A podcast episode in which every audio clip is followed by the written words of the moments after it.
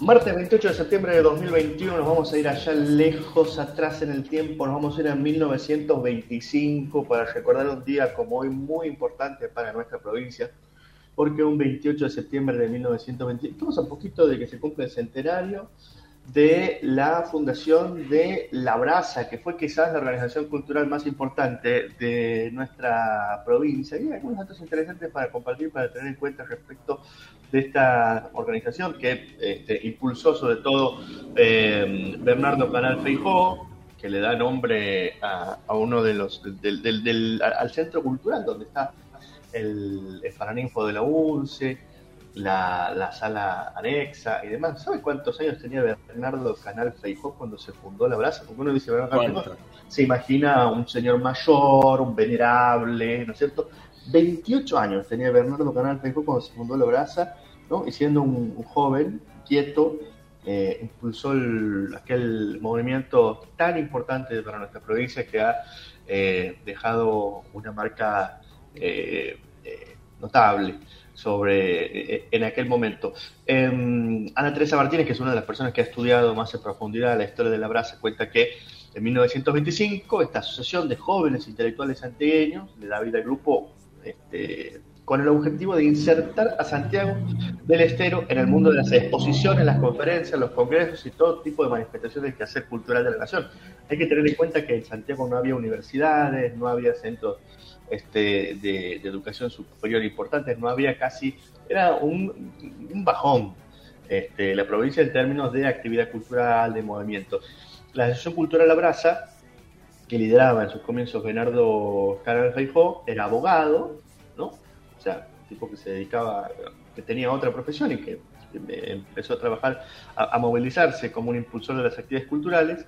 Eh, no fue el primer grupo literario que existió en Santiago Labraza, eh, pero sí el primero que logró cierta continuidad a lo largo de 20 años y que, como dice Ana Teresa Martínez, en una trayectoria con vaivenes, pudo editar dos revistas que alcanzaron eh, varios números lograron conducir un cierto movimiento cultural de la provincia y tuvo algunas iniciativas hacia el interior de la provincia, buscando la circulación de las ideas, producciones literarias con otros grupos del NOA y la capital del país, y llegó a finales de la década del 40 a promover la elaboración de propuestas de desarrollo a nivel regional. En este sentido, eh, parece haber sido, a lo largo de los años, una organización bastante inestable, bastante heterogénea, pero constituye la visibilización de un movimiento propiamente intelectual ah, que marca el esbozo de la constitución de un campo eh, local, aún cuando en esta etapa sus miembros hayan sido figuras todavía a medio camino, como dice Ana Teresa Martínez, entre la del notable de provincia y el intelectual, tal como eh, se, se, lo concibe en la actualidad. Em, por encima de las limitadas condiciones que ofrece Santiago del Estero en la década del 20, la Brasa abre y logra sostener un espacio dedicado exclusivamente a la producción y divulgación cultural. Em, los integrantes del grupo se llamaban así mismo La Pandilla y estaban compuestas por Ciro Torres López, Manuel Gómez Carrillo, Emilio Wagner, Orestes Dilulo, Emilio Christensen, Oscar Juárez, Carlos Abreu Villeira, Pedro Sinquegrán y Bernardo Ponce Ruiz, Santiago Dardo Herrera, eh, y entre ellos había músicos, poetas, eh, dramaturgos y antropólogos. Se trataba de un verdadero equipo interdisciplinario que se abocó a la tarea de eh, generar esto que decíamos hace un momento, lugares de exposición, conferencias, traer intelectuales a Santiago de Estero, así vinieron a Santiago intelectuales importantísimos a la provincia y a la vez generar sus propios espacios de eh, publicación, pensamiento, edición y, de pensar eh, la, realidad local. Así que la brasa que está cumpliendo años hoy, en un día como hoy, fue fundada y por eso la recordamos aquí en la agenda.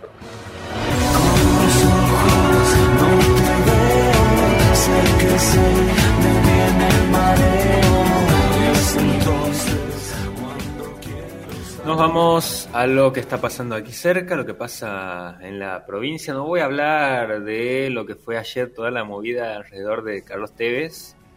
Em, en algún momento pasaron motos, autos, camionetas, una caravana inmensa de gente y cuando preguntaba qué estaba pasando, me dice, es que los van siguiendo a Tevez. Están, iban todos por la avenida Solís. Eh, y después, no sé cuántas guitarreadas, cuántas cosas. Ya, hay una polémica, hay una polémica porque este, Tevez tiene familia paterna en Loreto, entonces vino a visitar la familia paterna, se vieron fotos de Tevez tomando Fernet de la botella cortada, cantando chacarera en chancleta y demás, y dice, bueno, este es jugador del pueblo, pero que no quería pagar el impuesto de las grandes fortunas y que tenía ahí algunos negociados que estaban, que investigando la justicia con los parques eólicos. Todo muy lindo, todo bien, pero no todo bien.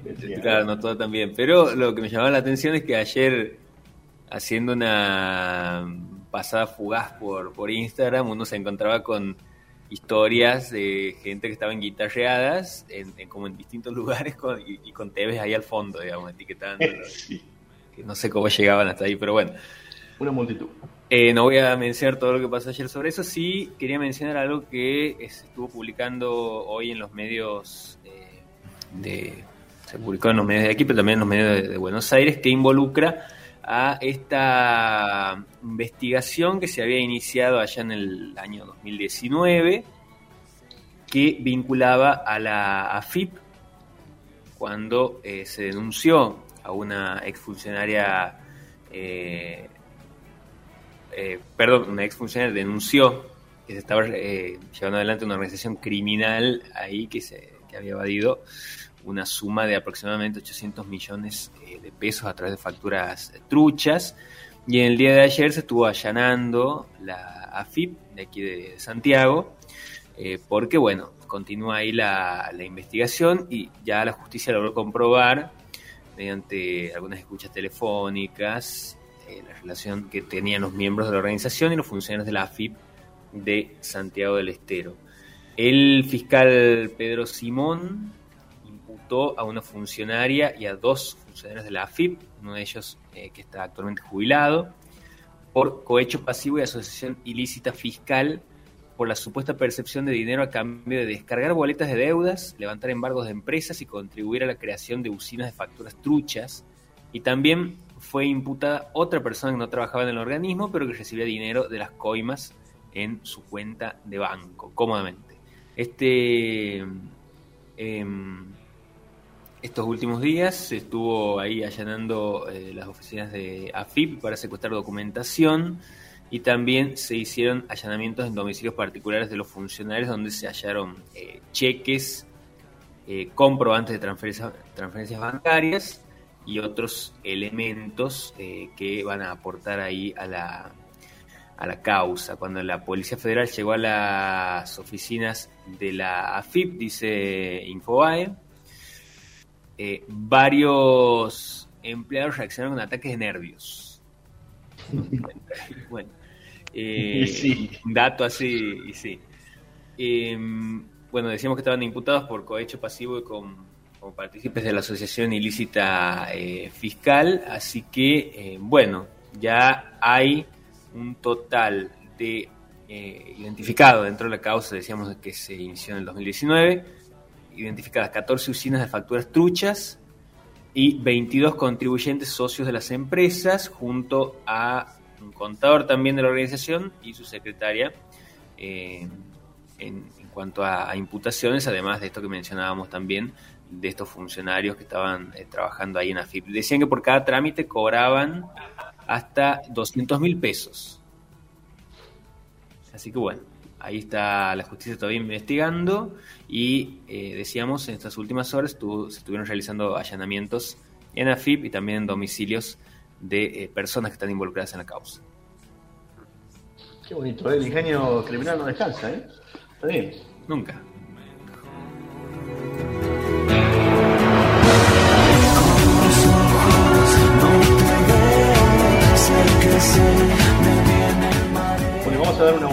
Porque mm, entre tantas cosas que se están intentando recomponer y volver a la normalidad, eh, en este contexto de, afloje de la pandemia, uno de ellos es el sector de la construcción que está recuperando em, los niveles de empleo previos a la pandemia. El empleo en el sector de la construcción, según se ha conocido en estas horas, terminó en agosto en torno a los 345 mil puestos de trabajo, lo que marca que ya superó el registro previo a la pandemia de coronavirus. Esto lo ha informado hace unas horitas nada más el presidente de la Cámara Argentina de la Construcción, Iván Seich. Em, luego de perder 70.000 empleos por el marco de la pandemia y el impacto del virus, el sector de la construcción recuperó 80.000 puestos de trabajo a agosto de este año, indicó el empresario en una entrevista que dio a la agencia Telam y resaltó que se ha recuperado el nivel de la prepandemia, o sea que estaríamos en números parecidos a los de 2019, incluso un poco mejor.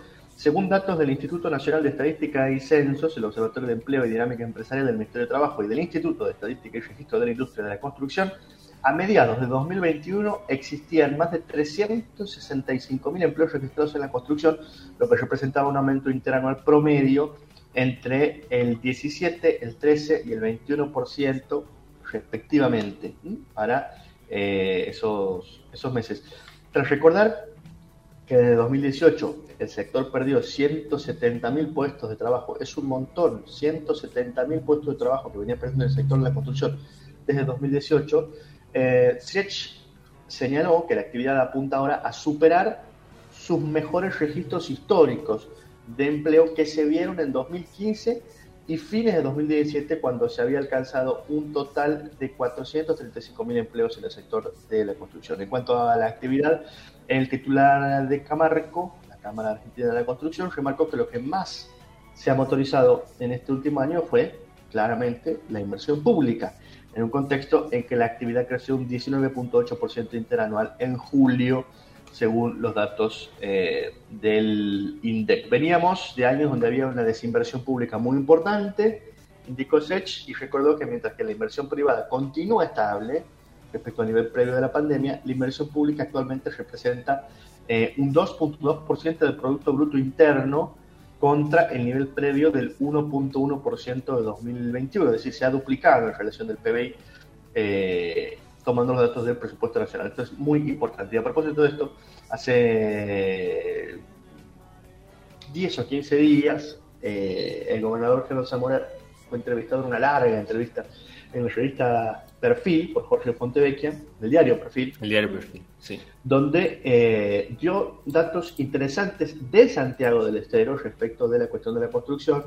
Eh, y marca como uno de los datos de la de la, de, la actividad económica en la provincia la eh, cantidad de personas con la libreta UOCRA activa, que implica el trabajo en blanco de los trabajadores de la construcción. Y decía que en uno de los mejores momentos, cuando el país crecía, decía Zamora en aquella entrevista, llegamos a tener eh, entre 8.000 y 8.200 empleados con libreta UOCRA en Santiago del Estero, que son los trabajos directos que genera la producción, porque la, la construcción, porque también hay otros trabajos indirectos. Uno de los indicadores, decía el gobernador en esa entrevista, aparte del consumo de combustible, de energía, es la construcción. Eh, y a su vez, la construcción tiene dos parámetros, la bolsa de cemento y la libreta UOCRA, que te indican un poco más o menos el movimiento de la actividad que te pueden permitir comparar entre distintos eh, momentos. La libreta UOCRA, con la que trabaja un empleado en regla, es un dato muy importante para tener en cuenta. Em, en estos dos indicadores, los mejores anteriormente se dieron a finales de 2006 y principios de 2007 eh, y digo Zamora, hoy estamos en 8.500, 8.600 en Santiago del Estero. 8.500, 8.600 como, como margen, ¿no? Y llegaremos al fin de año cerca de los 10.000. Este es el pronóstico que hacía hace dos semanas Gerardo Zamora respecto de los trabajadores de la construcción en nuestras provincias. César dijo, dijo en algún momento son las medidas anticíclicas y tenemos recursos e invertimos más. Eso ayuda a mejorar la economía, dinamiza el comercio. Y el peor momento de la historia, dijo, fue de 6.800 en la época de Macri. Esto decía Zamora en la entrevista con Jorge Pontevecchia. Hoy estamos mucho mejor que en 2017, 2018 y 2019, recuperando los puestos de trabajo en la construcción. Alrededor de 8.600 trabajadores eh, en el sector de la construcción y se espera llegar a los 10.000 hacia fin de año en Santiago del Estero y a nivel nacional, como te decíamos recién, han alcanzado los niveles eh, de la prepandemia, los niveles de la prepandemia con eh, un total de 345 mil puestos de trabajo ocupados en el sector de la construcción.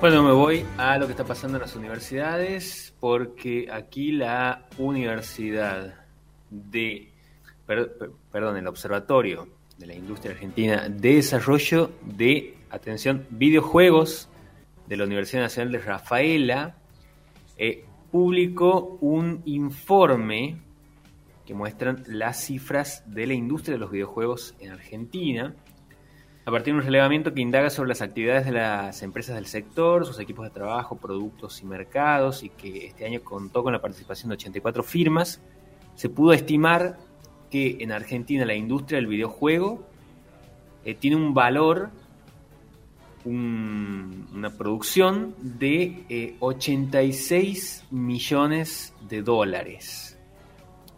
Una cifra considerable. Los datos volcados en el informe permiten concluir que en la actualidad predominan en el sector las microempresas, en un 51%, son empresas con, poco años, en pocos años de, antigüedad. El 71% comenzó a operar entre 2015 y 2020, más o menos. no, hay, mucho más que eso en cuanto a antigüedad. El 66% se financia a través de los aportes del emprendedor, el dueño o el socio y solo el 9, en el 9% de los casos fue identificada la eh, figura de otra, otra representante como fuente de financiación. Eh, dentro de la industria de los eh, videojuegos hay una figura que está al nivel de lo que es una editorial o un sello discográfico en otras industrias culturales que son los que aumentan el acceso al financiamiento eh, dentro de estas pequeñas industrias y es el anhelo de la mayoría de las empresas que participaron del relevamiento. Como decíamos, son muchas microempresas, pero siempre aparecen eh, algunos sellos ahí en, este tipo de industrias. En, el caso de los videojuegos también existen y siempre están ahí atentos a tratar de cazar algún financiamiento para poder subsistir. Los videojuegos que se desarrollan en el país son en su mayoría de un 53% de género casual, es decir, los que... ¿Cómo es el género casual? Aquí dice, los que sirven como entretenimiento para periodos cortos de tiempo, como una sala de espera o un viaje en colectivo. Estos que no se puede descargar en el teléfono y que estás ahí esperando en la fila del banco, en el súper o algo y te pones a jugar un, rato, en la sala de espera ahí del, médico, eh, y apelan a un jugador más social que, establezca vínculos con otros usuarios que estén ahí también eh, jugando. Después están los de género educativo y los de acción, que son los más, eh, los más producidos. Estos juegos se desarrollan principalmente para dos tipos de plataformas, que son la computadora, la PC y los, los dispositivos móviles, decíamos.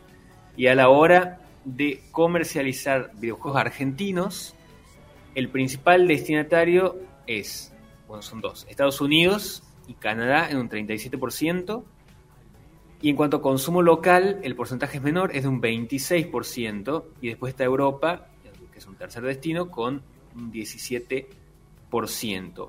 Este relevamiento, decíamos, realizado por la universidad, contabilizó un total de 1.916 personas trabajando eh, desde diferentes perfiles en la producción de videojuegos. La cuarta parte de este, estas personas involucradas lo hace de manera freelance.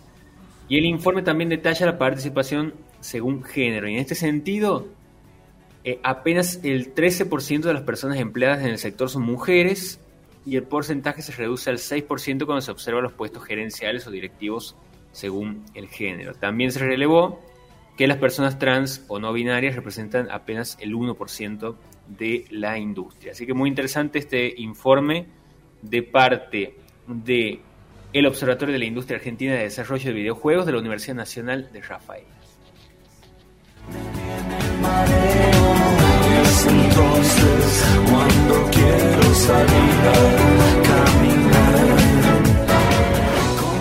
Y nos venimos a las noticias de la Universidad Nacional de Santiago del Estero. Queremos contarte que acaba de abrirse la página web de las elecciones UNCE 2021, que se va a actualizar permanentemente con información importante para la comunidad universitaria. Tienen que entrar a www.unce.edu.ar y van a poder ver ahí una pestaña especial de acceso. Ahora están disponibles la resolución del Consejo Superior eh, 111-97 por el Reglamento General Electoral y la, la resolución 167-2021 con el calendario electoral 2021. Además se pueden consultar ahí los padrones 2021, recordando que las elecciones son el próximo miércoles 3 de noviembre de 9 a 18. Ahí vamos a ir, por supuesto, compartiendo eh, información eh, sobre, sobre la previa. Hay que recordar que se eligen eh, los cargos para rectorado, vicerrectorado,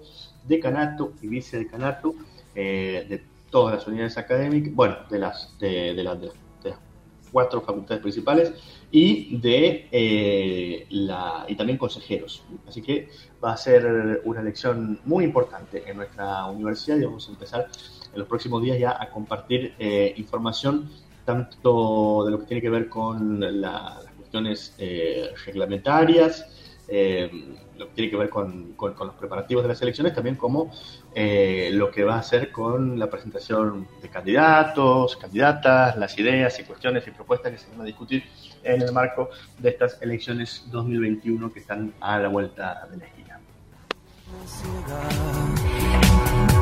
Hay vidrio en la arena, ya no me da pena Y bueno, hemos llegado al último segmento de nuestro bloque de temas del día con las noticias bizarras del día de hoy.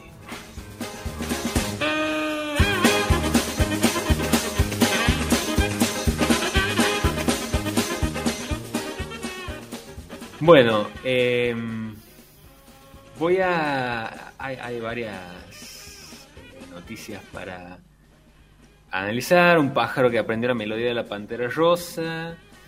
Eh, un saltamontes nuevo que fue descubierto que le apodan el extraterrestre.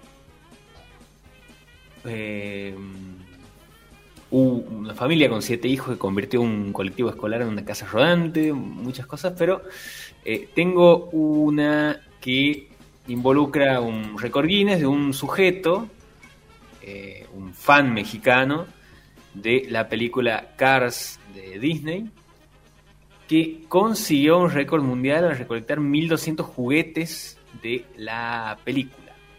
El sujeto es muy fan de la, película. Jorge Arias se llama, vive en la Ciudad de México. Dijo que su colección de artículos relacionados con la película animada de 2006 Comenzó cuando su hija le pidió que comprara juguetes de alguno de los personajes para poder jugar con un vecino. Eh, y Arias dijo que estaba impresionado con la calidad de los juguetes y sus colores vibrantes, por lo que siguió comprándolos. Eh, dice, seguí comprándolos sin saber cuánto tenía eh, realmente y desde entonces no he dejado de coleccionarlos. Y ahí se lo ven una foto con un auto gigante de Rayo McQueen, se llamaba el protagonista, y atrás toda una vitrina llena de, de los, de los juguetes. Acumuló 1.200 artículos en sus 15 años de coleccionismo, lo suficiente para ganarse el récord mundial Guinness de la persona con más artículos de colección de la película Cars. El hombre dijo que todos sus artículos están catalogados y guardados en vitrinas de vidrio y que regularmente ofrece recorridos para eh, su colección, por su colección a otros fanáticos de Cars, especialmente a niños y niñas. Estoy muy feliz y orgulloso, nunca en mi vida se me pasó por la cabeza que me otorgarían un récord mundial de algo, dice. Era inalcanzable y ahora lo tengo y estoy muy emocionado y complacido. ¿Qué tal? Así que bueno, él contento por su récord Guinness, como que le llegó ahí un poco de, de casualidad, él fue coleccionando cosas a medida que le pintaba digo sin, sin tener, porque hay otros que quieren como se ponen en la cabeza que quieren batir el récord sí o sí a toda costa. En este caso él un poco de casualidad le llegó el récord, así que ahí bueno, 1200 juguetes en la película Cars.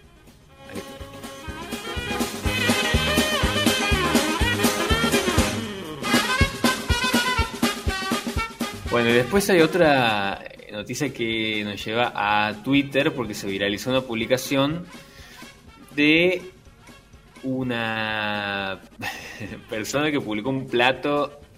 eh, bueno, para esta hora es medio terrible porque. eh, Este, si, un usted, co- si usted, señor, usted, señor, está desayunando, sepa entender que esta es nuestra hora de noticias sí, igual no, no van a poder ver la foto, Gracias. pero este esta persona subió una foto, un corte de carne que le habían servido en un, en un restaurante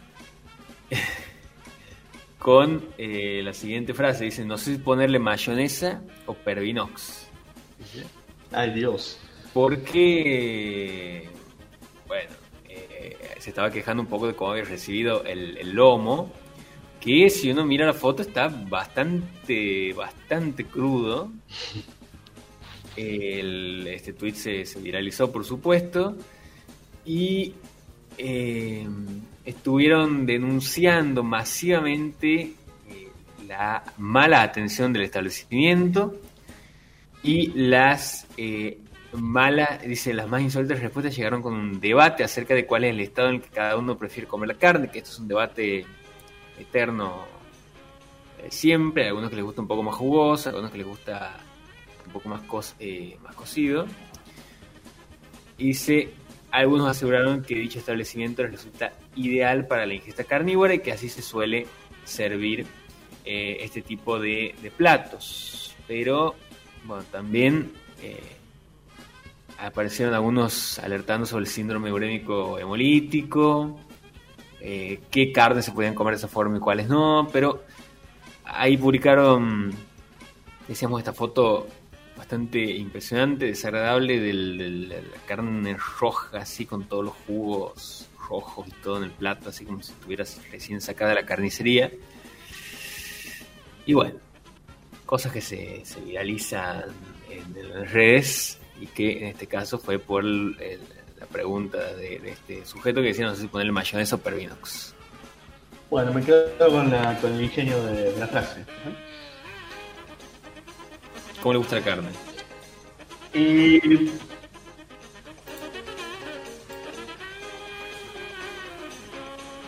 cuando cuando me la cuando me la sirven la como como venga. Soy recibo lo que sea. Cuando la hago yo, Ajá. la hago como me la piden los comensales. Ah, es buena esa. Qué poca personalidad, ¿no? En todo caso. Qué po- una especie de garantía, no sé. Quién sabe. 8 de la mañana, 33 minutos. Estamos en agenda propia hasta las 10. En